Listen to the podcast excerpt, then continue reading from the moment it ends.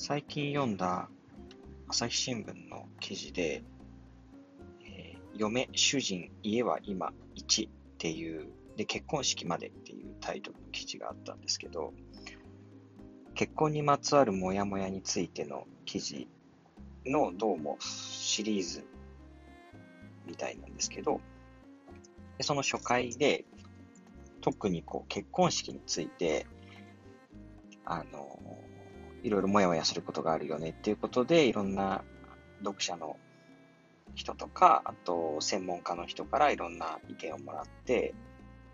えー、書かれた記事がありました。で、答えて指揮者の方で文章を書いているのが、あの、結婚情報サービスのゼクシーの編集長の方とか、あとはフリーのウェディングプランナーの方で、えー、ご自身がゲイであることをカミングアウトされている方とか、で、まあ、結婚式っていろいろ、あの、しきたりだとか、えー、いろんなかつての家制度を持ち、あの、イメージさせるものとか、男尊女卑的な、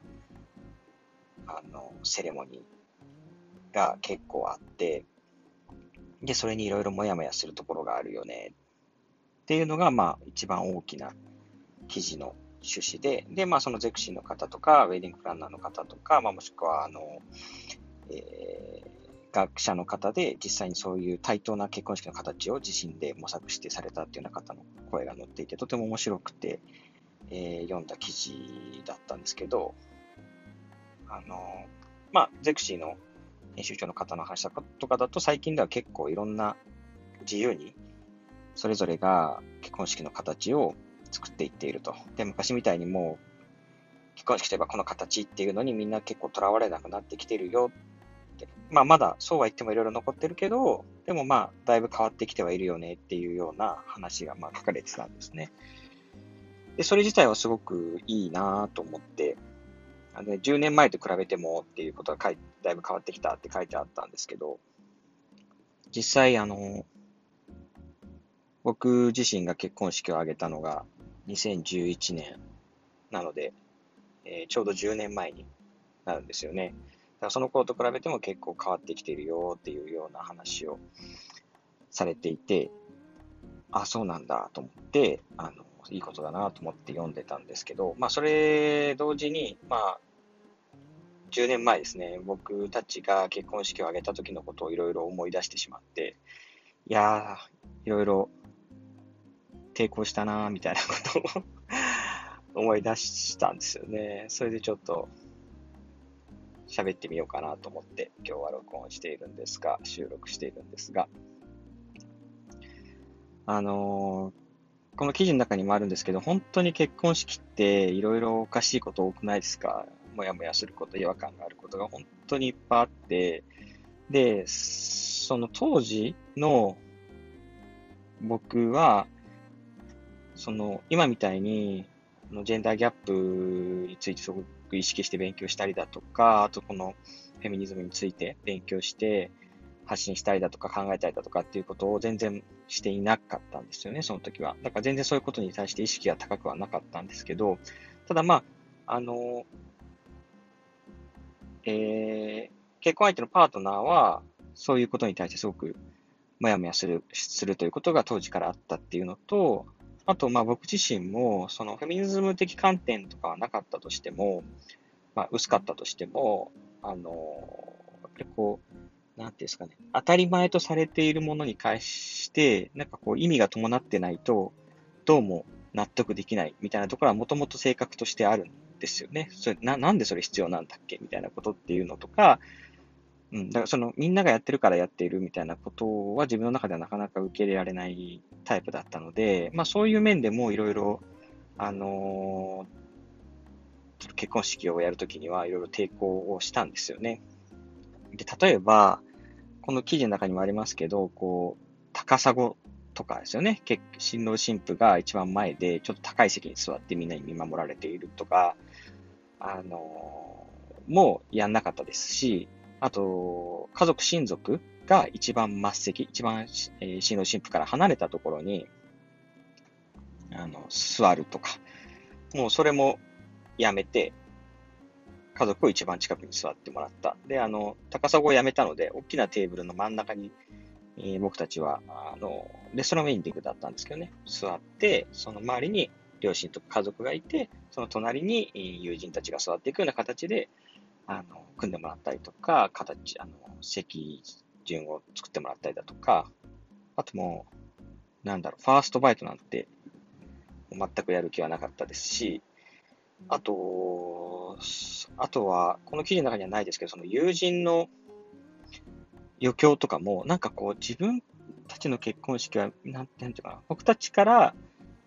が結婚しますので、よろしくお願いしますっていうことを示す場だっていうのが僕たちの中ですごく意識があったので、その、なんていうか、祝ってもらうっていう形のことを、ななんて言ったらいいですかね、祝ってもらうために誰かに何かをやらせるということを、がすごく違和感があって、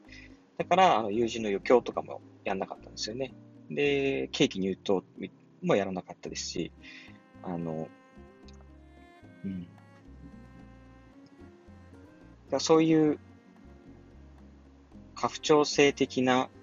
ものはできるだけ排除したかったし、あとこう、よく意味がわからないしきたりみたいなものもやめたかったというのがあって、えー、抵抗、まあ、抵抗って言ったらあれですけど、なるべくそういうもののない形でやりたかった。で、えー、この記事の中にもある、なぜか神父だけがよくやる感謝の、親への感謝の手紙みたいなものも、えー、パートナーがそういうのはやらないというので、うん、やらなくていいと思うということで やらなかったと。いうことですね。なので、だいぶこう、やることの少ない式にしましたね。で、もともと、あの、レストランウェディングを選んだのも、やっぱ美味しいご飯をみんなで食べたいと。で、ワイワイ喋りたいというのが、あの、僕たちの思いだったので、まずなんかこう結婚式って結構いろんな余興だとかいろんなことが詰め込まれて、あの、ゆっくりご飯が食べられないっていうのがやっぱりこうすごく違和感があったんですよね、僕たちは。だから、ゆっくりご飯をしっかり美味しいものを味わって、集中して食べられるような形にしたいということで、あの、通常の結婚式よりも時間を少し長くしてもらったんですよ。確かに30分だか1時間だから長くしてもらって、で、なのに、そういう余興とかを全然やらないので、だいぶこう、ゆっくりご飯を食べることができる。で、その途中で途中で確かに、ちょっとしたこう、あの、僕たちが挨拶、その時もこう、新郎だけじゃなくて、二人で挨拶をするとかね、はあってだったんですけど、でもそういうものを極力少なくしたので、まあみんなが思い思いにゆっくりご飯を食べられるような形にしてもらいました。で、あの、プランナーの方が、まあすごく素敵な方で、あの、僕たちも信頼していたし、あの、素晴らしかったんですけど、あの、やっぱりその、多分あまり経験がなかったみたいなんですね。僕たちみたいな、こう、いろいろ言う、あの、人々が。だから結構本当にいいんですか？本当にいいんですか？これも本当にやんなくていいんですか？みたいな感じで、なんですか、否定はしないんですけど、なんかやっぱ不安というか、なるべくやった方がいいんじゃないですか？っていうような形の話は結構されて、まあ、その度ごとに僕は言ったら、いや、本当にやんなくていいです。本当にやんなくていいですっていう、これもやんなくていいです。これもやんなくていいですっていうのを結構一生懸命言わなきゃいけなかったので、結構分かってもらう、理解してもらう、僕たちが何を目指しているのかっていうのを理解してもらうっていうのが、結構大変だった記憶があるんですよね。で、まあ、結果的にいろいろ受け入れていただけて、まあ、全てじゃないんですけどね、やっぱ我慢しなきゃいけなかったところもあるんですけど、かなり、あの、要望したことを通りにやらせてもらったので、結果的にすごく良かったたんですが、やはりこう、結構こう、なんですかね、あの、しきたりというか、固定概念というか、一般常識みたいなものっていうものへの、ものの、この結婚式業界の、あの、パワーっていうのは、すごく感じましたね。あの、そんな、あの、この記事のプランナーの方も書いてますが、そういった、あの、しきたりみたいなものに従ってしまう。まあ、そのしきたりみたいなものはどうせ、もともと思い込み、やんなきゃいけないっていうのは思い込みでしかないし、別にやんなきゃいけないことなんかないはずなのに、そういうしきたりにどうしてもとらわれてしまう。で、それがそこに参加している、あの、子供たちとか、あの、これから、あの、結婚考えるよう、考えたいと思っているような人がもしいたとしても、そういうものに、そういう人たちにこう思い込みだったりとか、ステレオタイプを、まあ、すり込んでいってしまう、再生産していってしまっているような形になっているってことを指摘されてましたけど、まあ、本当にその通りで、なかなかその強固なステレオタイプっていうのは、なかなかあの、難しいんだなというのをその時実感して、まあ、この記事を読んで、僕たちが10年前だったんですけど、まあ、10年前からかなり変わってきたってこの記事にも書いてあるので、まあ、その変わる前の10年前に結構、あの苦労したな、戦ったなというのを思い出してしました。で、この記事自体はその1っていうふうな感じだったので、まあ、今後結婚にまつわるその他の結婚式以外のモヤモヤっていうのもどんどん、あの、書かれていくのかなっていうふうに予想はするんですけど、そもそも結婚って何なんでしょうね？なんかこの記事読んだり自分の10年前の式のことを考えてその後10年間結婚した上での生活を2人で続けてきたわけですけど、な、何なんだろうなって今改めて思いますね。まあ、当時は、その結婚というものにそん、とは何だろうみたいなことって、あの、まあ、恥ずかしながらそんなに考えてなかったのかもしれないなと思って、で、今の方がやはりいろいろ考えますよね。なんで結婚するんだろうとか、結婚ってそもそも何なんだろうみたいな。ね、だからそのうん、だ二人の決意、これから一緒に生きていくっていうことを示す決意表明だったりだとか、まあ、あとはその、まあ、法的に家族になるということだったりすると思うんですよね。今、まあ、日本で結婚っていうと。うん、でも、それって、まあ、ある意味そういう制度があるから、じゃあその、なんですか、制度があるから、それに従って結婚することが結婚になっているみたいな法的な手続きがあるからそれに乗っ取らなきゃいけないっていうところがあるじゃないですか。だから、制度がそもそもなければね、もしくはその制度の形っていうのが全然違えば、なんかもう、うん、いいわゆる今の、今言う結婚みたいなものは必要ないのかもしれないなとも思ったりします。それになんていうか、まあ、最近の流れを見ても、なんか、なんて言ったんですかね。例えば僕が結婚できているのもある意味特権だとも言えると思うんですよね。例えば、まあ、この国では同性婚も認められていないですし、選択的夫婦別姓すら認められていないですよね、この国では。だから、例えば僕が結婚できているのは、たまたま僕が異性愛者だったからであって、あの、それはたまたまですよね。だから、それがで、結婚ができたっていうのはたまたま僕が異性愛者だったからであって、その、この社会がたまたま異性愛者が結婚できる仕組みをこの国が作っていたからであって、それって、その僕が努力して手に入れたわけではない、この国、あの、たまたま生まれ持った時の、に持っていた、性愛者としてたまたま生まれたから持っていた権利なので、まあ特権ですよね。まああとその別姓を、あの、まあ僕たちは、まあある意味受け入れたわけですけれども、あの、まあ、僕は変えていなくてパートナーの方が性を変えたので、まあ、その変えるということをパートナーの方が、あの、受け入れたから、今僕たちは結婚できているわけで、まあ、二人ともがこれを受け入れられないということになれば、結婚が、はできないということになるわけですよね、この国では。だからそれができていること自体も、ある意味、こう、たまたまというか特権ななんですかね、その、誰しもができるものではないわけですよね。だから、なんていうか、うん。だそういう国によって認めてもらう結婚なんていうものは少なくとももうなんていうか、いらないのかなって思ったりするんですよね。その二人が決意を表すということに対しての何かしらの、えー、セレモニーっていうのはずっと残るかもしれないですし、まあ、結構式で言えばですよ。あと、結婚という言葉自体もそういう意味でだったら残るかもしれないですけど、なんていうか、こう、国から認めてもらうということに対する意味付けっていうのはやはり、この、結婚が法的に認められていない人があの、いるこの国において、どれほど肯定し得るかというと、僕は甚だ疑問であるなというふうに思っていますね。で、そういう意味でも、あの、なんていうんですかね、僕はもう一つ普段から考えている、これ資本主義の問題と絡めて考えると、あの、このえー、資本主義の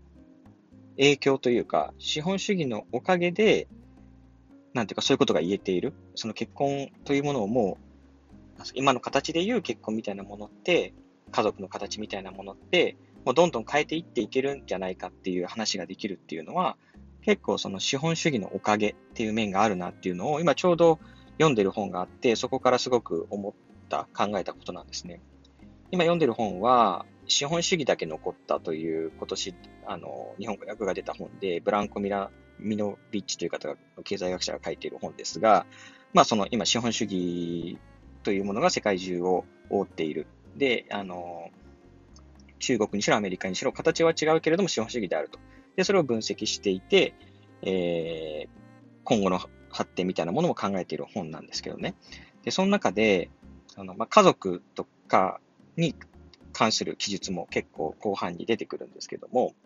そのそもそも資本主義が発達していない時代の、まあ、時代のというか発達していない社会においては、こう何でも市場で手に入るっていうことがないわけですよね。その資本主義が発達すると、まあ、簡単に言えば何でも買えるもの、お金さえ払えば買えるようになるっていうのが、まあ、わかりやすく資本主義の拡大で見られる現象ですよね。まあ、商品化、あらゆるものの商品化といったような言い方もされることがありますが、まあ、とにかく、あの、買えるようになる、市場で調達できるようになるというのが、まあ、資本主義の大きな、あの、特徴になるわけですけども、その、まあ、かつてその資本主義がそんなに発達していなかった時代には、その食べ物とか、例えば掃除洗濯、あとまあ街を維持するような様々な行いみたいなものっていうのも、その、お金で解決できるものではなかったわけですよね。それぞれがやらなければならなかった。で、そのためには家族っていう一つのくくりだったり、まあ、拡張家族、その地域共同体みたいなものを含めて言えば、その家族や、まあ、大きな意味での家族みたいなものが、それぞれが、あの役割を担う必要があったわけですね。だから、家族も多かったし、みんなで野菜を木を耕したりして食料を調達したりとかしていたと。まあ、作ったりしていたと。それが、まあ、資本主義が発達したおかげで、まあ、技術が発達して、まあ、例えば家電もいろいろできたわけですよね。あの、掃除機、洗濯機。まあ、そういうことで、えー、実際問題、その作業量というものの効率が良くなったっていうのもありますし、もっと言えば料理もレストランで食べることもできるようになったし、あの、お惣菜をスーパーで買ってくることもできるようになった。だから、食料を一切自分たちで育てなくても、そして一切自分たちで料理をしなくても、あの、食料を調達することができるようになった。で、えー、例えば、あの、最近で言えばその家事代行じゃないですけれども、あの、一つ一つのそれぞれ、えー、生活のために行っていたような、かつては家族の中で閉じて行われていたような様々な家事だったり、もしくは育児だったり、で、さっきのもう少し広い意味で言えば街の維持に関わる様々なことっていうのも、えー、まあ、アウトソーシングできるようになったわけですよね、お金を出せば。で、市場から調達できるようになった。で、あの、まあ、その結果、家族というものがどんどん小さくなっていったということですね。で、これはまあ日本だけ見ても、まあ、昔の大家族のイメージがあって、そこからまあ核家族と言われる時代があって、で、最近では、あのー、夫婦二人だけだったりとか、もしくは結婚してないパートナー同士で暮らす。もしくは一人で暮らす。で、そういうことがそもそも、あの、増えていると。で、それは日本だけではなくて、各先進国でおおむね見られる傾向のようなんですけれども、その、そうやって一人でも生きていける、あの小さな家族としてでも生きていけるようになったのは、昔は大家族じゃないと行えなかった様々な、その生きていくのに必要な活動が、あの、どんどんこう、アウトソーシングとか市場から調達できるようになったからなんですよね。だから、あの、資本主義の下で経済的に活動をし、お金を得さえすれば、その様々なことを、えー、お金を払ってやってもらうことができて、そうすれば一人で生きていくことができる社会になった。で、そういうふうに考えると、まあさっき僕が言ってたような、結婚っていうものが本当に必要だっけ？って思ってくる。そもそも国に認められるってなんだっけとか、結婚って何でするんだっけ？っていうふうに思われてくるのも、そのな大きな流れとして家族がどんどん小さくなっていった中での、まあ、必然的帰結なのかなというふうにも思えてきますよね。で少なくともまあその法制度的な意味での結婚っていうものは、その自分たちがしたいと思う、その二人の決意としてするっていう形ではなくて、法的に認められなければどうこうみたいな話っていうのは、あの、なんだっけ、なんでいるんだっけみたいな話になってくる。まあ、なんでいるんだっけ、今はないといろいろ困ることが実際あるんですけど、その法制度でも変えていいんじゃないっていうことが言えるようになってきたっていうのは、あの、この資本主義の発展によるところもあるのではないかと。だから、こう今、結婚が認められない同性婚とか選択的夫婦別姓が認められないから結婚しないというようなことと合わせて、その、そもそも、あの、結婚を、の意味みたいなものを考えられるようになってきたんじゃないかなというふうに思っています。まあ、こんな感じでですね、今回は結婚式のモヤモヤから、まあ、そもそも結婚ってなんだっけみたいな話をしてみたんですが、なんかこの、今回のこの話はいろいろ考えるところがあるので、また改めて文章にできたらいいなっていう、エッセイにできたらいいなっていうふうに思っています。まずは今日はちょっと思ったことを喋ってみたんですが。で、まあ、もし皆さんの中でもですね、いろいろあるかなと思うので、その、もしよかったら、その、結婚式のモヤモヤ、それはご自身が結婚式でもいいですし、誰かの結婚式に出た時でもいいですけど、モヤモヤ、こんなこともあって、それもモヤモヤだったとかあれば、教えていただきたいですし、まあ、そもそも結婚って何だっけとか、結婚っているのかなとか、あのそういうような話でも何かエピソードやご意見があればお寄せいただけたら嬉しいです。なんかこの今後文章化するときにそのお話も参考にさせてもらって、より深い議論ができたらいいなと思ってますし、もしくは、まあ、そのいただいた内容から新たにポッドキャストで配信するのもいいかもなと思ったりしています。よろしくお願いします。まあ、お便りは、この、えー、ニュースレター取ってくださっている方は、届いたニュースレターへの返信、メール返信、返信ボタンを押した返信で僕のところに届きますし、もしくは直接、えー、メールを送っていただいても大丈夫です。メールアドレスは g.keita.nakamura.gmail.com です。g.keita.nakamura.gmail.com です。えー、今日はそんな結婚し、結婚式及び結婚のモヤモヤについての話でした。聞いてくださってありがとうございます。ではまた。